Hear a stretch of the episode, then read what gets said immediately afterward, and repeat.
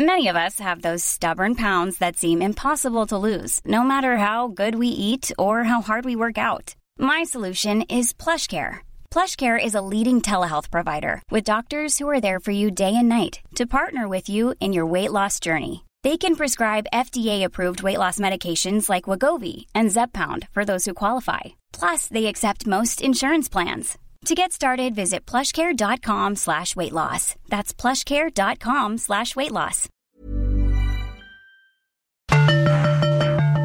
Cada noche, los expertos se reúnen para debatir los temas que hacen historia en una mesa de análisis distinta. Aquí las entrevistas con los personajes y líderes de opinión, junto al análisis profundo de los temas trascendentes. Alfredo Ceja conduce un programa de Frente en Jalisco por el 100.3 de FM. Iniciamos.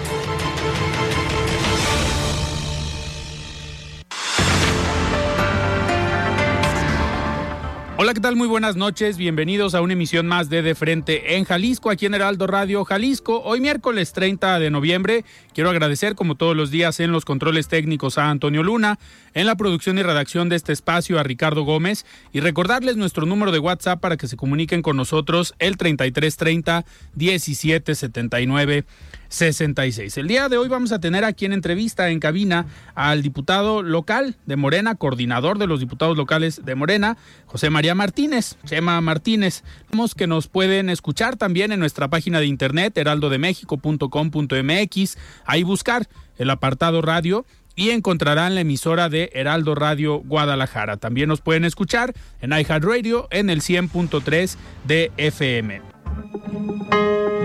El análisis de frente en Jalisco.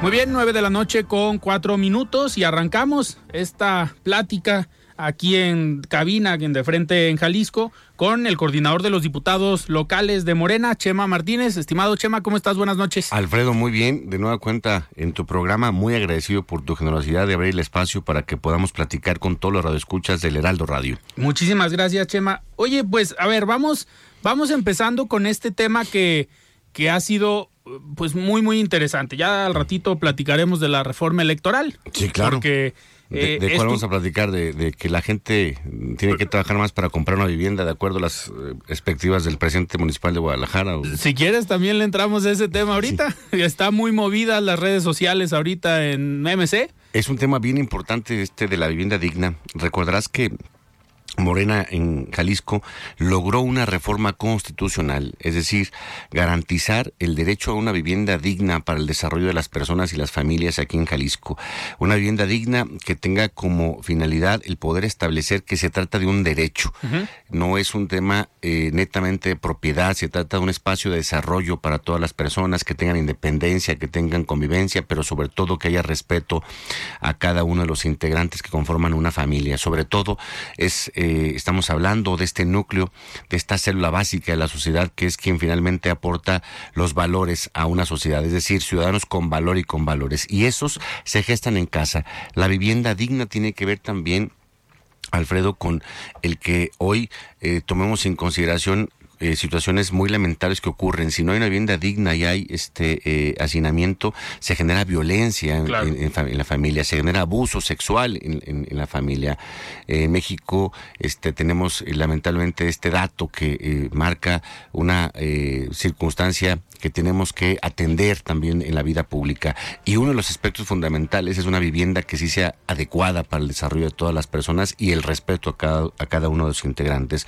Lamentable la declaración que hace hoy un funcionario público, el presidente municipal de Guadalajara, en relación a esta oferta que hoy pretenden en el centro de la ciudad para Pensé que la de las marchas. Ahorita entramos, Ahorita si quieres, entramos este, ese tema. Pero, pero sobre todo esta es la más importante. No podemos permitir que nadie, y menos un funcionario de este nivel como el presidente municipal, atente contra los derechos de los ciudadanos. No podemos permitir que haya una burla para eh, favorecer solo un negocio inmobiliario que es básicamente la oferta que tiene de vivienda en el centro de la ciudad junto con el partido Movimiento Ciudadano. Esa situación la vamos a el atender. Congreso se puede hacer algo. Ya tenemos la base constitucional. Alfredo. Ya tenemos tenemos el derecho de todos los jaliscienses garantizado desde la Constitución. Hoy vamos a hacer también una serie de, políticas legislativas que eh, aterricen de manera adecuada el garantizar este derecho. Y hoy es una buena oportunidad el presidente municipal con esta lamentable declaración de que eh, si no les gusta lo que tienen, pues que trabajen más, ¿verdad? Dice el, pues presidente municipal. Este, pues es eh, algo que no vamos a permitir. Tenemos que también nosotros tener mucha claridad de que se trata de este representar a la gente, al pueblo. A ver, eh, Chema, sin duda son temas que han pasado administración tras administración. El llamado repoblamiento eh, del centro histórico de Guadalajara. Siempre se ha dicho que un centro histórico para que tenga vida, pues necesita que haya gente ahí viviendo.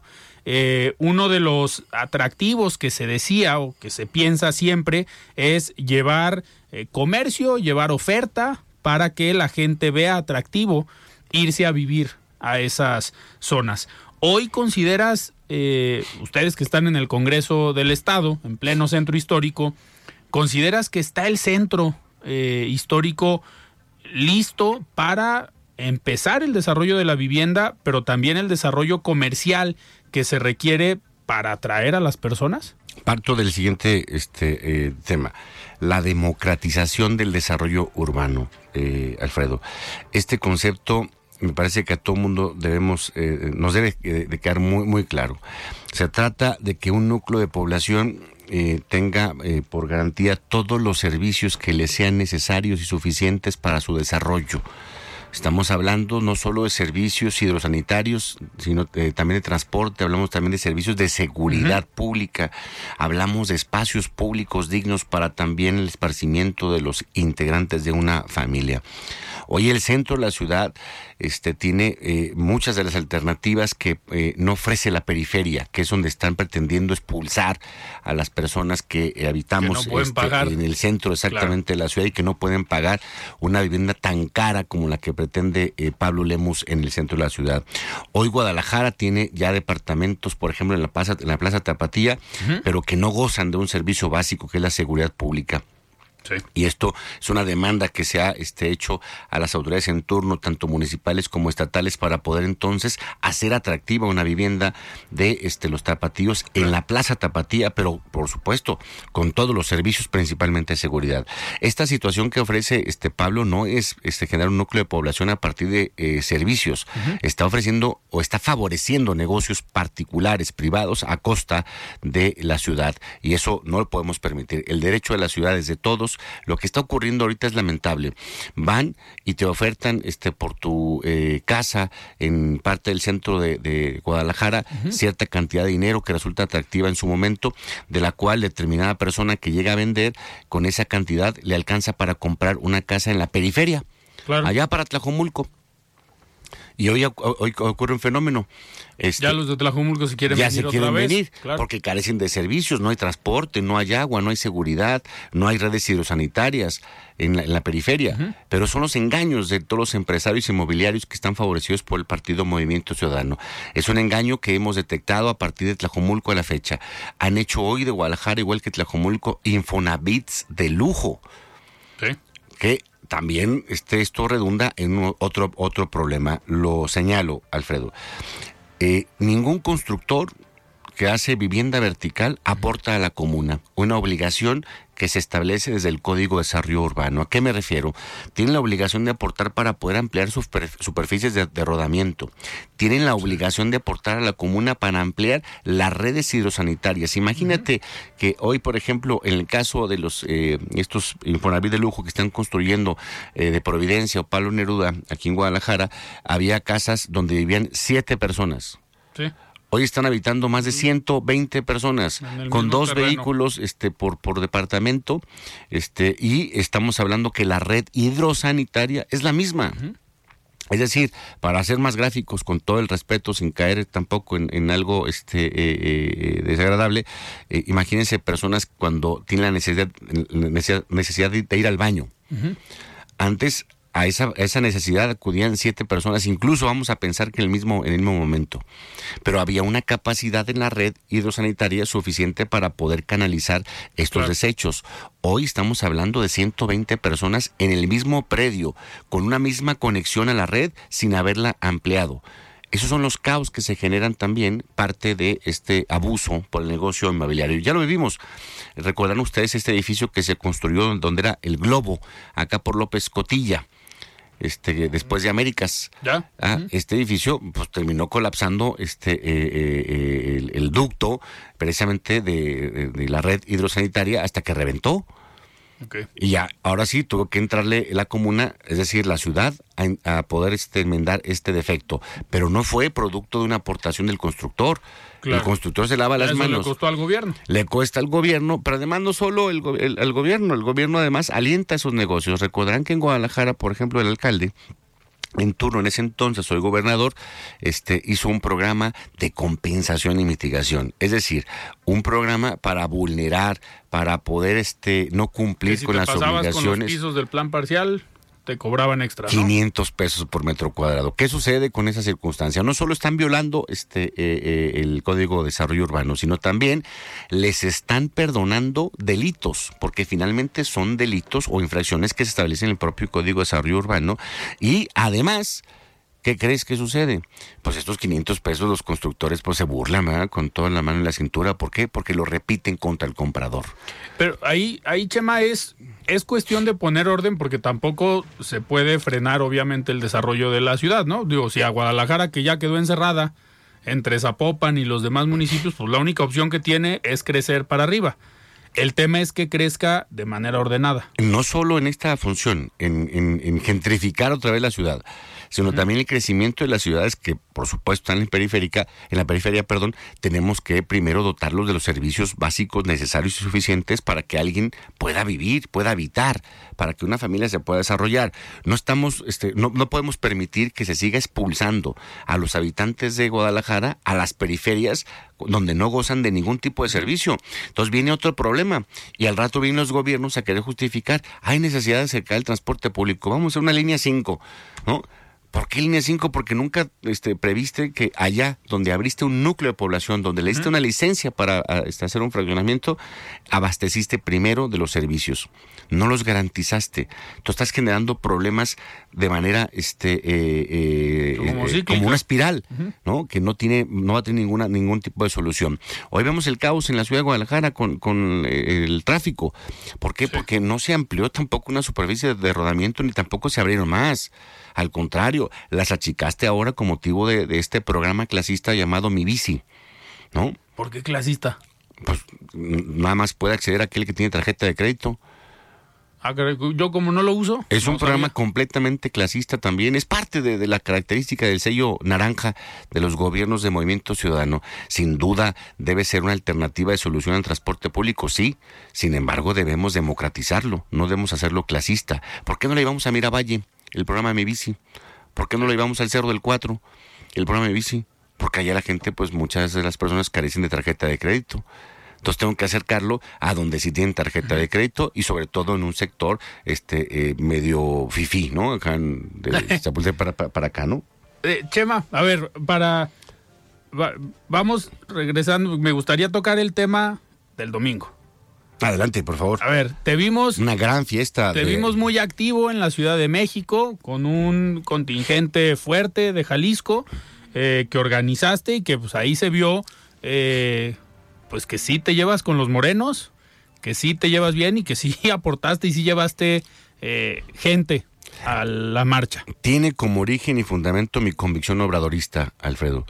Eh, yo sí soy un convencido de, eh, la agenda del presidente, del humanismo mexicano, estoy convencido también de lo bien que le ha aportado el presidente López Obrador a este país y por eso es que también acudí junto con eh, millones de mexicanos a esta fiesta del amor y de la esperanza para poder refrendar también nuestra convicción junto con el presidente en un humanismo mexicano que favorezca a los que menos tienen este país. ¿Te esperabas eh, esa cantidad de gente, pero aparte que se tardara tanto eh, tiempo el presidente caminando y su llegada al Zócalo Cinco fueron horas. más de cinco horas Exactamente. eh, caminando porque la gente no lo dejaba pasar, pero te esperabas ese. Pero no deja pasar a nadie. La verdad es que fue una expectativa superada para todos. Ok. Este, nosotros arrancamos del Auditorio Nacional eh, alrededor de las eh, 9.15 de, de, de la mañana y yo creo que llegamos al Zócalo eh, poco más, eh, poco después de las 2 de la tarde, más o menos coincidiendo con la llegada del presidente. No más o menos exactamente cuando llegamos estábamos coincidiendo con la presentación de él para hacer uso de la, de la, de la palabra. Pero no fue solamente que no le dejaran caminar a él. La marcha fue tan concurrida que el paso era bastante corto. Nadie caminaba. Nadie caminaba, eran pasos muy cortos porque al momento de dar un paso estaba el- la siguiente persona está delante de ti de otro estado, de otra agrupación, de una asociación o gente incluso de manera este eh, eh, eh, individual agregándose a la marcha, pues, eh, haciendo eh, haciéndose participar pues de la marcha.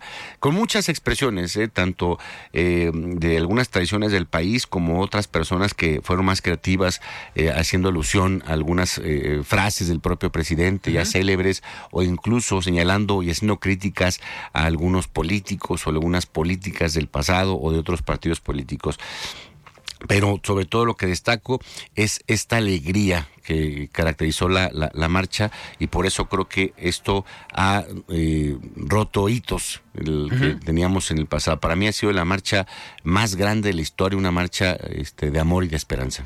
Eh, Chema, a ver, la, la participación fue sin duda de todos los estados. De aquí de Jalisco, se, suponemos que fue un grupo fuerte. ¿Tienen Sí. contabilizado desde Morena eh, cuántas personas fueron de aquí de Jalisco? Al menos de los que pudieron convocar como partido, como bancada, porque sabemos que obviamente hubo personas que se fueron por su cuenta. La verdad es que no, no, no tengo el, el dato este oficial, pero te puedo este, comentar lo que eh, nos acompañó a nosotros. Fueron 300 personas las que eh, nos acompañaron este, con la convicción también de compartir esta fiesta democrática. Y, a ver, esta, esta marcha sin duda parte, eh, digamos, esta administración, porque muchos pensamos a lo mejor que la reforma electoral y toda esta movilización que se dio hace tres semanas, cuatro, desde la sociedad civil en defensa del INE, eh, pues fue un tema que empezó a marcar la agenda del presidente. Anteriormente estábamos acostumbrados que cuatro años el presidente salía en la mañanera y el presidente de lo que hablaba era de lo que se hablaba en el día. Pero Todavía cuando, pues ahorita déjame, déjame terminar. Eh, ahorita vimos que cuando empieza la sociedad civil o este grupo que convocó a la marcha, eh, el presidente empezó a hablar del tema y empezó a hablar del tema y fueron dos, tres semanas que terminan con la marcha del, del domingo. ¿Ven ustedes desde Morena que el tema de la reforma electoral, la defensa del INE o como le querramos eh, llamar, se pueda convertir en el tema complicado para Morena? Así como todos los gobiernos tienen un parteaguas, tienen un hecho, una fecha, un tema complicado que dicen, aquí hay un antes y un después. ¿Creen que ese pueda ser para eh, Morena o para el mismo presidente? La verdad es que no. Eh, y no porque eh, no ha habido tampoco ninguna ferra- eh, ningún aferramiento ni del presidente ni ningún eh, eh, persona ligada al partido Morena. Al contrario, este es solamente una consideración para, desde nuestro punto de vista, hacer más democrática la, la- la- la- la ele- una elección en este país, pero eh, con los tiempos y con los procesos institucionales que están marcados. Eh, no hay un punto de quiebre, tampoco hay un, eh, un, digamos, algo radical en cuanto a, a la posición. Se va a seguir todo el proceso, como ya tienes conocimiento, ya fue aprobado el dictamen en comisiones en la Cámara de Diputados. Se espera eh, que la siguiente semana este, y arranque ya la Pleno. discusión formal en el, en el pleno y sin duda pues habrá también este que escuchar a todas las voces en torno a estas propuestas de reforma. La verdad es que también eh, te digo que no, porque creo que las personas que en este momento se han manifestado a favor del INE lo han hecho con una ausencia de información absoluta. Okay. Recordarás que incluso muchas de las personas que acudieron a aquella marcha en defensa del INE era porque tenían en su convicción de que iba a desaparecer.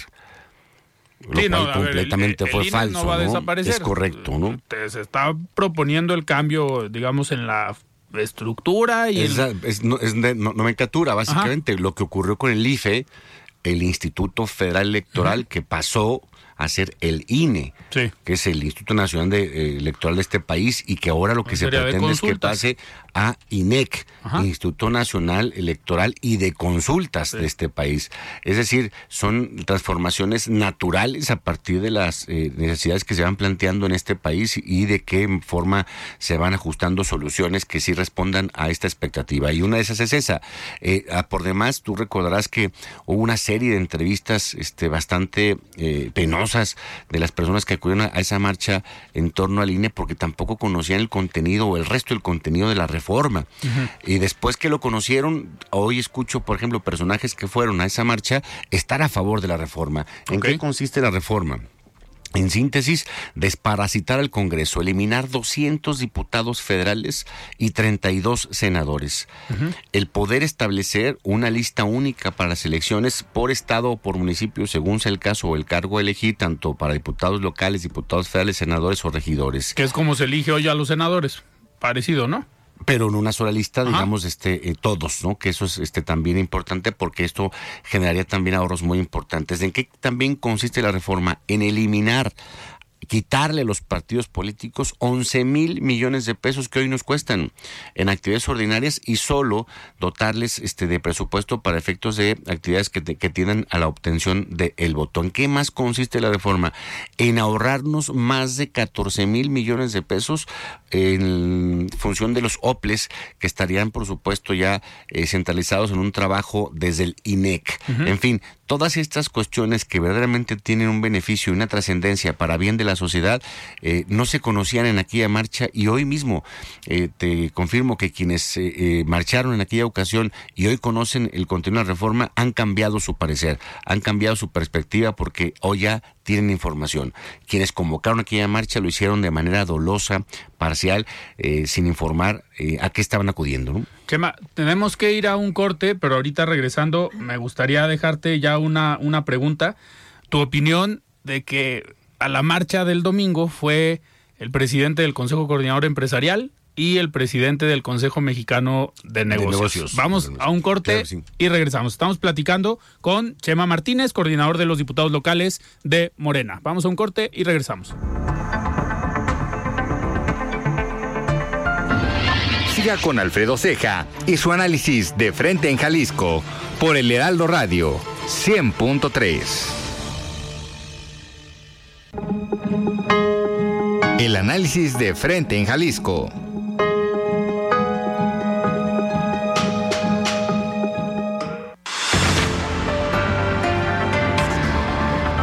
Muy bien, 9 de la noche con 29 minutos. Estamos de regreso aquí en De Frente en Jalisco, platicando con Chema Martínez, coordinador de los diputados locales de Morena, aquí en Jalisco. Chema, comentaba antes de irnos a un corte, eh, hay muchos legisladores de Movimiento Ciudadano eh, que provienen del sector empresarial, que han eh, pronunciado, digamos, en redes sociales un mensaje fuerte hacia los organismos empresariales o hacia los liderazgos que hoy encabezan el CCE, por ejemplo, Francisco Cervantes, por haber estado el domingo en la marcha, aunque ya salió Francisco Cervantes a decir, no, yo no fui a la marcha, yo fui al informe, yo fui al evento, que al final, desde mi punto de vista, era lo mismo, o sea, una, una cosa llevaba a la otra. Eh, ¿Cómo ves que hayan estado estos personajes ahí en el evento? Bueno, primero decirle al señor, coordinador, al, al señor presidente del Consejo Coordinador Empresarial que no fue un informe, el informe fue en septiembre. Hoy fuimos todos a celebrar cuatro, a- cuatro años de humanismo mexicano en este país encabezados por Andrés Manuel López Obrador. Ah, eso Lo fue. cual- exactamente. exactamente. Pero para mí es importante destacar en efecto la presencia no solo de él, también del presidente del Consejo este, Mexicano de de Negocios. Negocios, es decir, los dueños del PIB Sí, en este los país. 50 ¿no? empresarios más ricos de Eh, México. eh, que eso para mí es, eh, destaco que es confianza. Eh, es decir, la clase empresarial, los productores este, más importantes de Producto Interno Bruto en México eh, están dando la confianza a un gobierno que se ha caracterizado por ser humanista, un gobierno que está caracterizado por generar equilibrios, eh, políticas igualadoras de oportunidades para todos los mexicanos, pero en coordinación, por supuesto, con los empresarios. Los empresarios siempre, siempre serán una parte fundamental porque son solo a ellos y no muchos, ¿no? Que finalmente logran eh, generar fuentes de empleo, logran abrir también espacios de producción, logran generar este, bienes y servicios eh, para que los mexicanos eh, tengan también un acceso a una economía mejor. Entonces, siempre hay que, hay que, siempre hay que considerarlos y creo que hoy la consideración tiene que ver con la confianza que brindan a este gobierno. ¿Cómo, trasladando la, el mismo tema aquí a Jalisco, cómo es tu relación como coordinador de diputados locales con el sector empresarial? Buena, bastante sana con este reconocimiento. Yo sí creo que los empresarios, eh, yo en particular, pues no tengo esa capacidad que tiene un empresario de generar fuentes de empleo, generar una empresa, generar bienes y servicios para que la economía eh, sea mejor para todos los jaliscienses y eso, ese reconocimiento que les tengo me permite también con toda responsabilidad colaborar desde la parte pública, ser institucional y ver también cómo de, de forma conjunta podemos hacer agenda en beneficio de todos los jaliscienses. Por eso creo que mi relación con los empresarios en este estado ha sido buena. Eso eh, lo has trabajado desde hace muchos años. Hoy se ve reflejado a pesar de que estás eh, en un partido que en algún momento pues se veía una división, ¿no? Entre el sector empresarial y Morena. Hoy creo que es bueno que digas que hay One size fits all seemed like a good idea for clothes. Nice dress. Uh, it's a it's a t-shirt. Until you tried it on. Same goes for your healthcare. That's why United Healthcare offers a variety of flexible, budget friendly coverage for medical, vision, dental, and more. So, whether you're between jobs, coming off a parent's plan, or even missed open enrollment, you can find the plan that fits you best. Find out more about United Healthcare coverage at uh1.com. That's uh1.com. There's never been a faster or easier way to start your weight loss journey than with PlushCare PlushCare accepts most insurance plans and gives you online access to board-certified physicians who can prescribe FDA-approved weight loss medications like Wigovi and Zepbound for those who qualify. Take charge of your health and speak with a board-certified physician about a weight loss plan that's right for you. Get started today at plushcare.com slash weight loss. That's plushcare.com slash weight loss. plushcare.com slash weight loss. Una buena relación eh, con ellos. Eh, ¿Tiene que ver esta buena relación con algún proyecto a futuro? No, realmente no.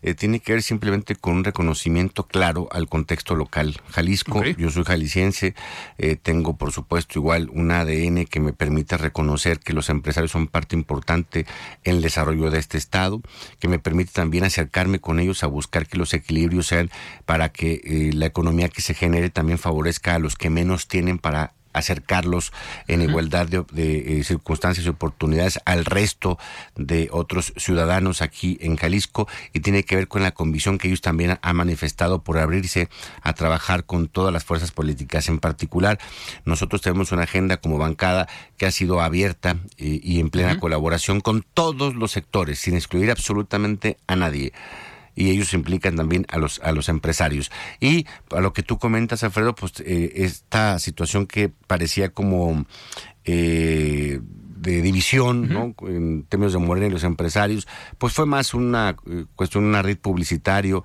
en la campaña pasada del 2021 con motivo de querer arrinconar al partido Morena como un partido rijoso este, o riesgoso para el desarrollo de Jalisco, lo cual hemos demostrado a lo largo de un año a partir de esta nueva bancada que me toca ahora presidir y encabezar, en que tenemos, por supuesto, eh, también claridad en el contexto local, dónde estamos parados. Oye, Chema, ¿y hacia dónde va? Dependiendo de este contexto eh, que se vive en Jalisco, ¿hacia dónde va Morena? ¿Cómo van en Morena? Ya, hoy tienen una dirigente que unificó a los grupos, que se eligió de manera, digamos, ordenada. Eh, y pues, ¿cómo están trabajando ya ahora? Morena está en la ruta de aportar al humanismo mexicano, logrando la transformación en Jalisco para el 2024. Morena va a ganar el gobierno de Jalisco en el 2024 y con eso vamos a acompañar seis años más de humanismo mexicano a los jaliscienses. Eh, hace algunas semanas empezaste eh, pues algunas visitas a municipios, tuviste un evento, eh, fue el, inicial en Puerto Vallarta. ¿Cómo te fue en ese evento y ¿Cómo van los demás municipios? ¿Qué sigue? ¿Qué viene para Chema? ¿Cuáles son las siguientes visitas a municipios del Hace dos semanas, en efecto, como bien este, comentas, Alfredo, tuvimos eh, un evento en Puerto Vallarta. La acogida de la gente de Puerto Vallarta fue maravillosa. La verdad es que la vibra que nos transmitieron también nos anima a eh, no derrotarnos bajo ninguna circunstancia en el camino, de mantener nuestro ritmo en esta ruta para garantizarle un mejor gobierno a los calicienses en el 2024. Y eso fue solamente el inicio de una agenda, una agenda que estaré haciendo en todo el estado para socializar nuestra agenda parlamentaria, pero sobre todo el plan de regeneración estatal de Morena en Jalisco. Y a ver, ¿cómo tienen ya identificados a liderazgos en todo el estado?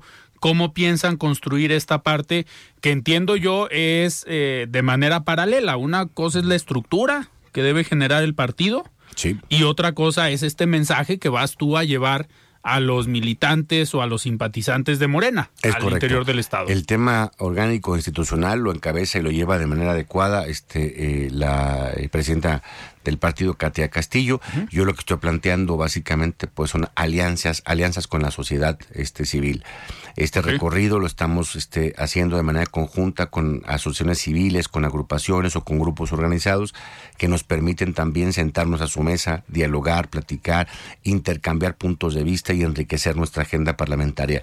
Vamos a hacerlo en todo el estado de Jalisco. Chema, hoy pareciera que los papeles están invirtiendo. ¿Por qué lo digo? Anteriormente las, los grupos al interior de Morena en Jalisco eran los que estaban peleándose, los que no se ponían de acuerdo para tener una dirigencia. Hoy todo indica que están caminando de la mano, que se pusieron de acuerdo por una dirigencia y enfrente, en Movimiento Ciudadano, hoy precisamente, pues está viendo en redes sociales un conflicto o al menos unas declaraciones de un lado y de otro entre el alcalde de Guadalajara. Esa es una ofensa grave este, a todos los militantes de un partido político. Llamarlos arrastrados este, no es un conflicto, es una ofensa eh, grave que, por supuesto, eh, seguramente va a calar de manera profunda. Estamos hablando de todos los liderazgos públicos y partidistas de eh, una, una, expresión partidaria aquí en Jalisco. Esto creo que Morena también tiene que tomarlo en consideración para que como oportunidad veamos nosotros la, la unidad, veamos eh, la necesidad de, consensar, veamos la necesidad de articularnos en un proyecto común y que no eh, genere ningún tipo de división ni, tampoco de eh, polarización en las posiciones de nadie en Morena. En, su momento, perdón, en su momento se, se rumoró en la campaña anterior que Pablo Lemus podía eh, ser candidato de Morena o podía irse a Morena. Eh, con estas declaraciones que se dan el día de hoy, ¿ves tú posibilidades desde Morena que Pablo Lemus tenga un pie fuera de Movimiento Ciudadano y tenga un pie dentro en Morena? No lo sé, la verdad es que nunca me ha gustado especular en política, hay que estar siempre abiertos este, a las circunstancias que se van generando el día con día, nos va a ir marcando exactamente las agendas y los derroteros de cada quien. Este, hoy veo eh, a Pablo Lemos, por supuesto, como eh, alguien candidateable, más no sé, eh, no sabría en este momento asegurar por qué ruta ni por qué marca. Eh, sin embargo, esperemos que reivindique eh, también su manera de expresarse por sus eh, compañeros y no llamarlos arrastrados. Claro. Chema, y en otro, digo, en otro conflicto que pues Morena tiene también un pie adentro con lo que dijo hoy el presidente de la República en la mañanera sobre la Feria Internacional del Libro y especialmente sobre el presidente de la FIL. Eh, pues hay un conflicto desde hace unos meses fuerte pareciera entre el gobierno del estado y la Universidad de Guadalajara por el presupuesto, eh, que ahorita le vamos a entrar a ese tema. Eh, hoy el presidente de la República declara sobre este tema. ¿Cómo ves tú desde el Congreso, con el conocimiento de la parte del presupuesto, de que pues de ahí se origina parte importante del conflicto, pero ¿cómo ves una manifestación afuera de la FIL? Eh, que hoy funcionarios de Movimiento Ciudadano no van a la Feria Internacional del Libro. Pablo Lemus parece que sí va a ir, eh, pero ¿cómo lo están viendo desde Morena? ¿Se vale eh, jugar o meter a lo político a un evento como la Feria Internacional del Libro? Bueno, hay que dividirlo. La FIL como tal ha tenido este, a lo largo de su este, historia una consolidación como un espacio de privilegio eh, de cultura. Y esta circunstancia tenemos que también eh, valorarla, pero solo en esta, en esta parte que sí tiene el mérito. Eh, el espacio más importante de habla hispana, eh, cuando menos en materia de literatura. Eh, la cuestión política que, ocurrió este sábado con motivo presente del conflicto que hay entre la Universidad de Guadalajara y el gobierno del Estado que llevó al partido Movimiento Ciudadano a marchar, en mi punto desde mi punto de vista no fue de lo correcto, sin embargo también debo reconocer que es un derecho que tiene cada mexicano de manifestarse en la forma que así lo considere, siempre y cuando sea pacífica. Eh, esta situación también me lleva a dar respuesta en torno a tu comentario de la eh, intervención del presidente, que no ha sido este, la primera vez. El presidente ha intervenido en este eh, en esta situación, concretamente UDG, ya cuando menos en cuatro ocasiones que yo tenga en memoria, pero ninguna de ellas esté marcada en torno a la FIL.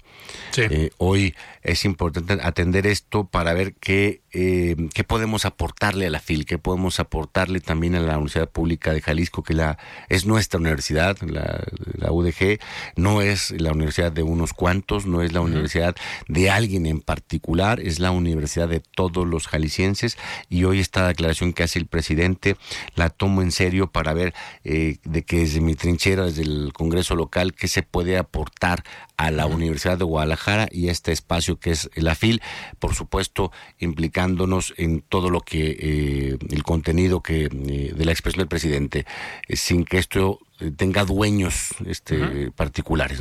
¿Tú sí vas a ir a la FIL? Sí, sin duda. No hay ningún problema por asistir. Ninguno, no. Perfecto. A ver, Chema, y ahora sí, no, me tocó conocer pues a, la señora Irene Vallejo, pero, pero sí espero este, estar ahí presente. En los próximos días. Eh, Chema, hablando ya del, presupuesto. Eh, ayer estuvo con nosotros la diputada Claudia Salas, que es la presidenta de, la, de la comisión. Eh, desde Morena, ¿qué puntos positivos, obviamente votaron a favor del presupuesto, pero qué puntos positivos destacan y cuáles serían esos puntos que a lo mejor quedaron como pendientes. Sabemos que el dinero pues, no alcanza para todo, pero desde Morena, ¿dónde les hubiera gustado a lo mejor? ¿Sabes qué? Aquí le hubiéramos metido más eh, dinero. No, creo que la verdad es que fue un buen diseño. Eh, entiendo que este el presupuesto eh, hoy tiene diferentes componentes. Voy a tratar de contextualizarlo, Alfredo. En los primeros componentes que yo observo como positivos es el recurso propio del Estado, pero sobre todo el recurso federal. El recurso federal, estamos hablando más, más o menos como 92 este, contra 8% de lo que hoy eh, integra el presupuesto de 158 mil millones de pesos. De estos 158 mil pesos, eh, millones de pesos, eh, una parte muy importante se va a este municipio. Estamos hablando de más de 90 mil millones de pesos bajo los diferentes fondos participables que van directamente a los municipios, ya sea en función de eh, lo que corresponde de manera eh, legal o también como incentivos eh, a través de fondos específicos que también son de fortalecimiento a los trabajos de los municipios. Otra parte bien relevante que me parece que es también importante señalar es lo que implica la seguridad, lo que implica la salud y la educación, que se vuelven a ver fortalecidos en este presupuesto. Y para Morena es importante que siempre se destaque un presupuesto por el gasto social, porque eso nos va a significar a todos un mejor desarrollo, pero también igualdad en el acceso a oportunidades en materia educativa, de salud y seguridad para todos los jaliscienses. Morena también debe destacar que el gran parte del trabajo que hacemos en, en la confección del presupuesto y por supuesto, valga la expresión, en el voto que damos, es para que los municipios de Morena, los 14 municipios de Morena, también se vean fortalecidos con mayor presupuesto que redunde en bienes y servicios que favorezcan al pueblo en cada uno de estos núcleos de población. Entonces, ¿les va bien a estos municipios de Morena o se espera un buen presupuesto para Muy bien, este año 2023 los municipios de, Morena tendrán un impacto directo de más de mil millones de pesos en beneficio de los ciudadanos que eh, se gobiernan en estos 14 municipios. Chema, y a ver, sabemos que eh, Morena, al igual que otros partidos, tienen eh, pues una dirigencia estatal, tienen una dirigencia nacional, pero cuando es el partido en el poder, tienen un personaje que también influye en la vida política del partido eh, político del movimiento. Eh, en este caso, ¿cuál fue la línea o cuál fue la idea, si le podemos llamar así, del gobierno federal, del presidente de la República, para el presupuesto de Jalisco? Eh, ¿Cómo tiene el, el gobierno federal? ¿Cuál es la percepción? de Jalisco? Bueno, ha sido bastante positiva. El año pasado tuvo un apoyo adicional. Crecimos 13 mil millones de pesos más, Alfredo, producto del apoyo que el presidente brinda a Jalisco. Un reconocimiento a Jalisco fue desde el año 2022. Hoy el presidente distingue a Jalisco con más de 20 mil millones de pesos adicionales. Es decir, crecimos hoy también de manera sustancial en beneficio de todos los jaliscienses. Eso es lo que yo destaco de cómo el presidente está mirando a Jalisco. ¿Y qué temas? Eh, a ver, sabemos que eres cercano también a la dirigencia nacional, eh, va seguido a la Ciudad de México. Eh, ¿Qué les preocupa de Jalisco desde la federación? sin duda el tema de seguridad debe ser uno, pero ¿qué les preocupa? No, bueno, hay situaciones que también han puesto en, el, en alerta el gobierno federal, particularmente por el estilo de quien gobierna este en Jalisco, no solo en el estado, también en los municipios y de eso siempre estamos atentos. La relación hoy entre el gobierno del estado y el gobierno federal parece que es buena, es una digamos una tensa calma. Eh, ya se superaron los años pasados donde eran declaraciones de un lado y de otro. Hoy parece que hay una buena relación y eso también ayuda y se ve reflejado en el tema presupuestal. Sin duda, pero también eh, parte importante de lo que Morena hace es estar abierto precisamente a esta, esta posibilidad. Hace tres años, recordarás, eh, la bancada de Morena llegó con nueve diputados, eh, terminó, si mal no estoy, con cuatro, llegó con nueve alcaldes y terminó solo con uno. Todos se fueron a Movimiento Ciudadano. Hoy parte de las tareas y responsabilidades que asumimos en plena conciencia con mucha honestidad, Alfredo, es ver cómo también le colaboramos a nuestros eh, alcaldes, a los municipios que gobierna Morena, para que también puedan ellos garantizar el derecho a la ciudad de todos los, eh, eh, los ciudadanos que habitan en esas localidades. Y esto hoy también fue algo positivo, que podemos en el balance decir que nuestro acompañamiento ha sido para bien de estos municipios, para bien de, de la gente que ahí vive y y para bien también en cuanto al presupuesto. Hoy, te reitero, fuimos, eh, vamos con más de mil millones de pesos en impacto directo en los municipios de Tonalá, de Puerto Vallarta, de Zapotlanejo, de Tuxpan, de Amatitán, de Teocaltiche, de La Chona, de Ejutla, de Zacualco, de Torres, de El Limón, eh, de Talpa, de Mascota, de todos los municipios que gobierna Morena, hemos tenido un, crecimiento muy importante en beneficio de todos los ciudadanos. Eso por el, digamos, del lado de los municipios que gobierna Morena.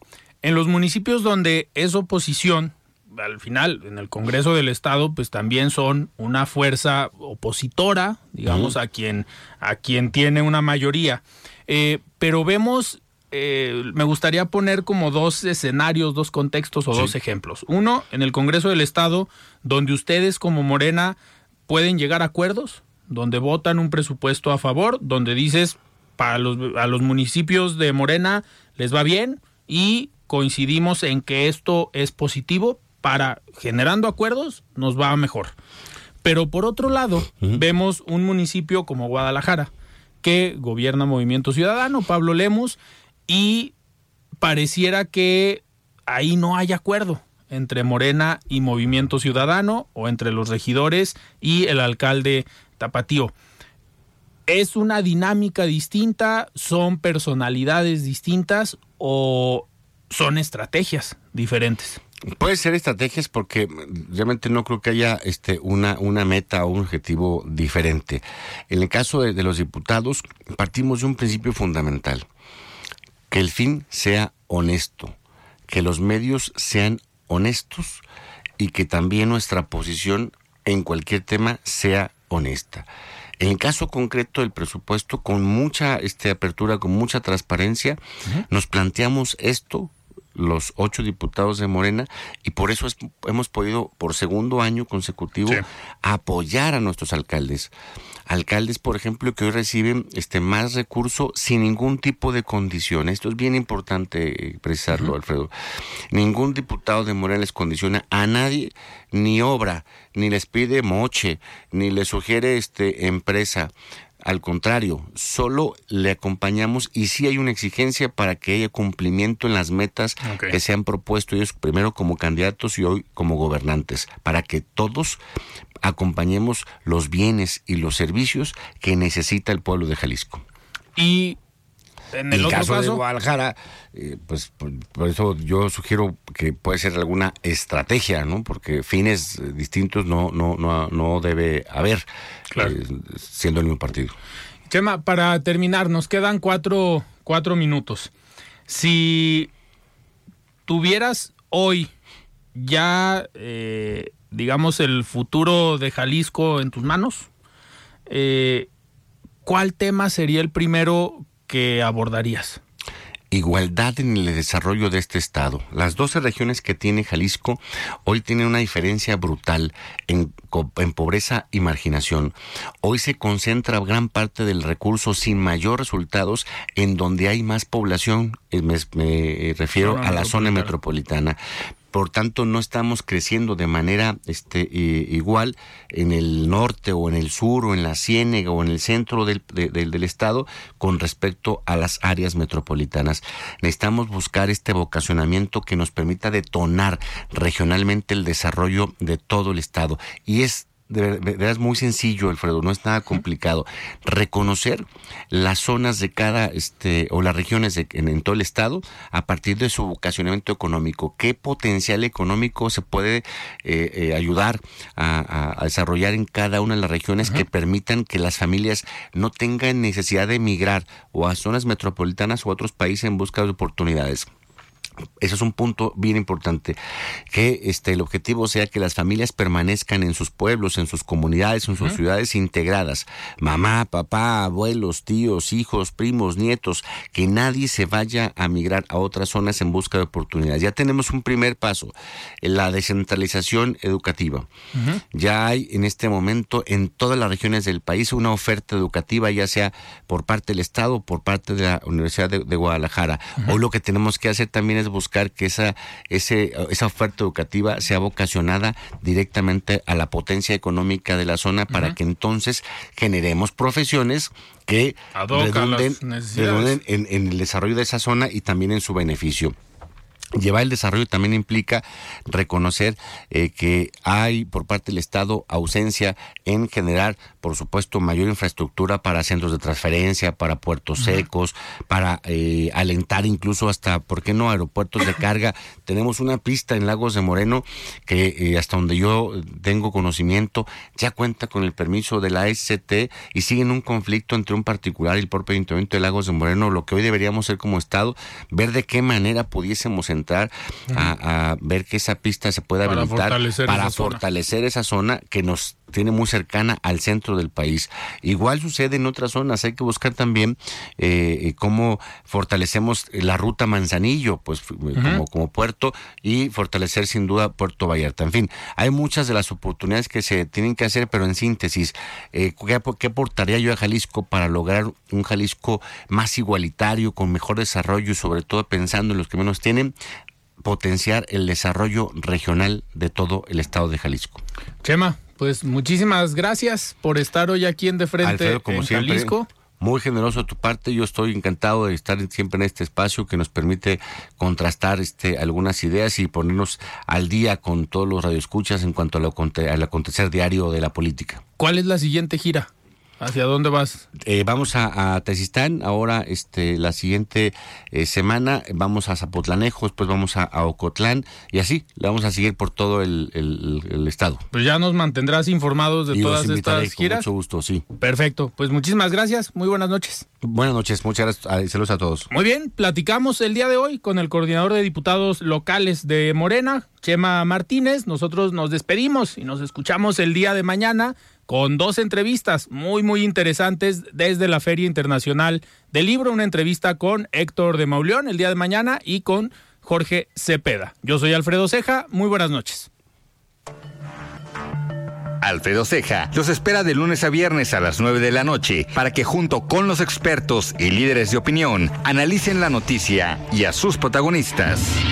Esto fue De Frente en Jalisco, otra exclusiva de El Heraldo Radio.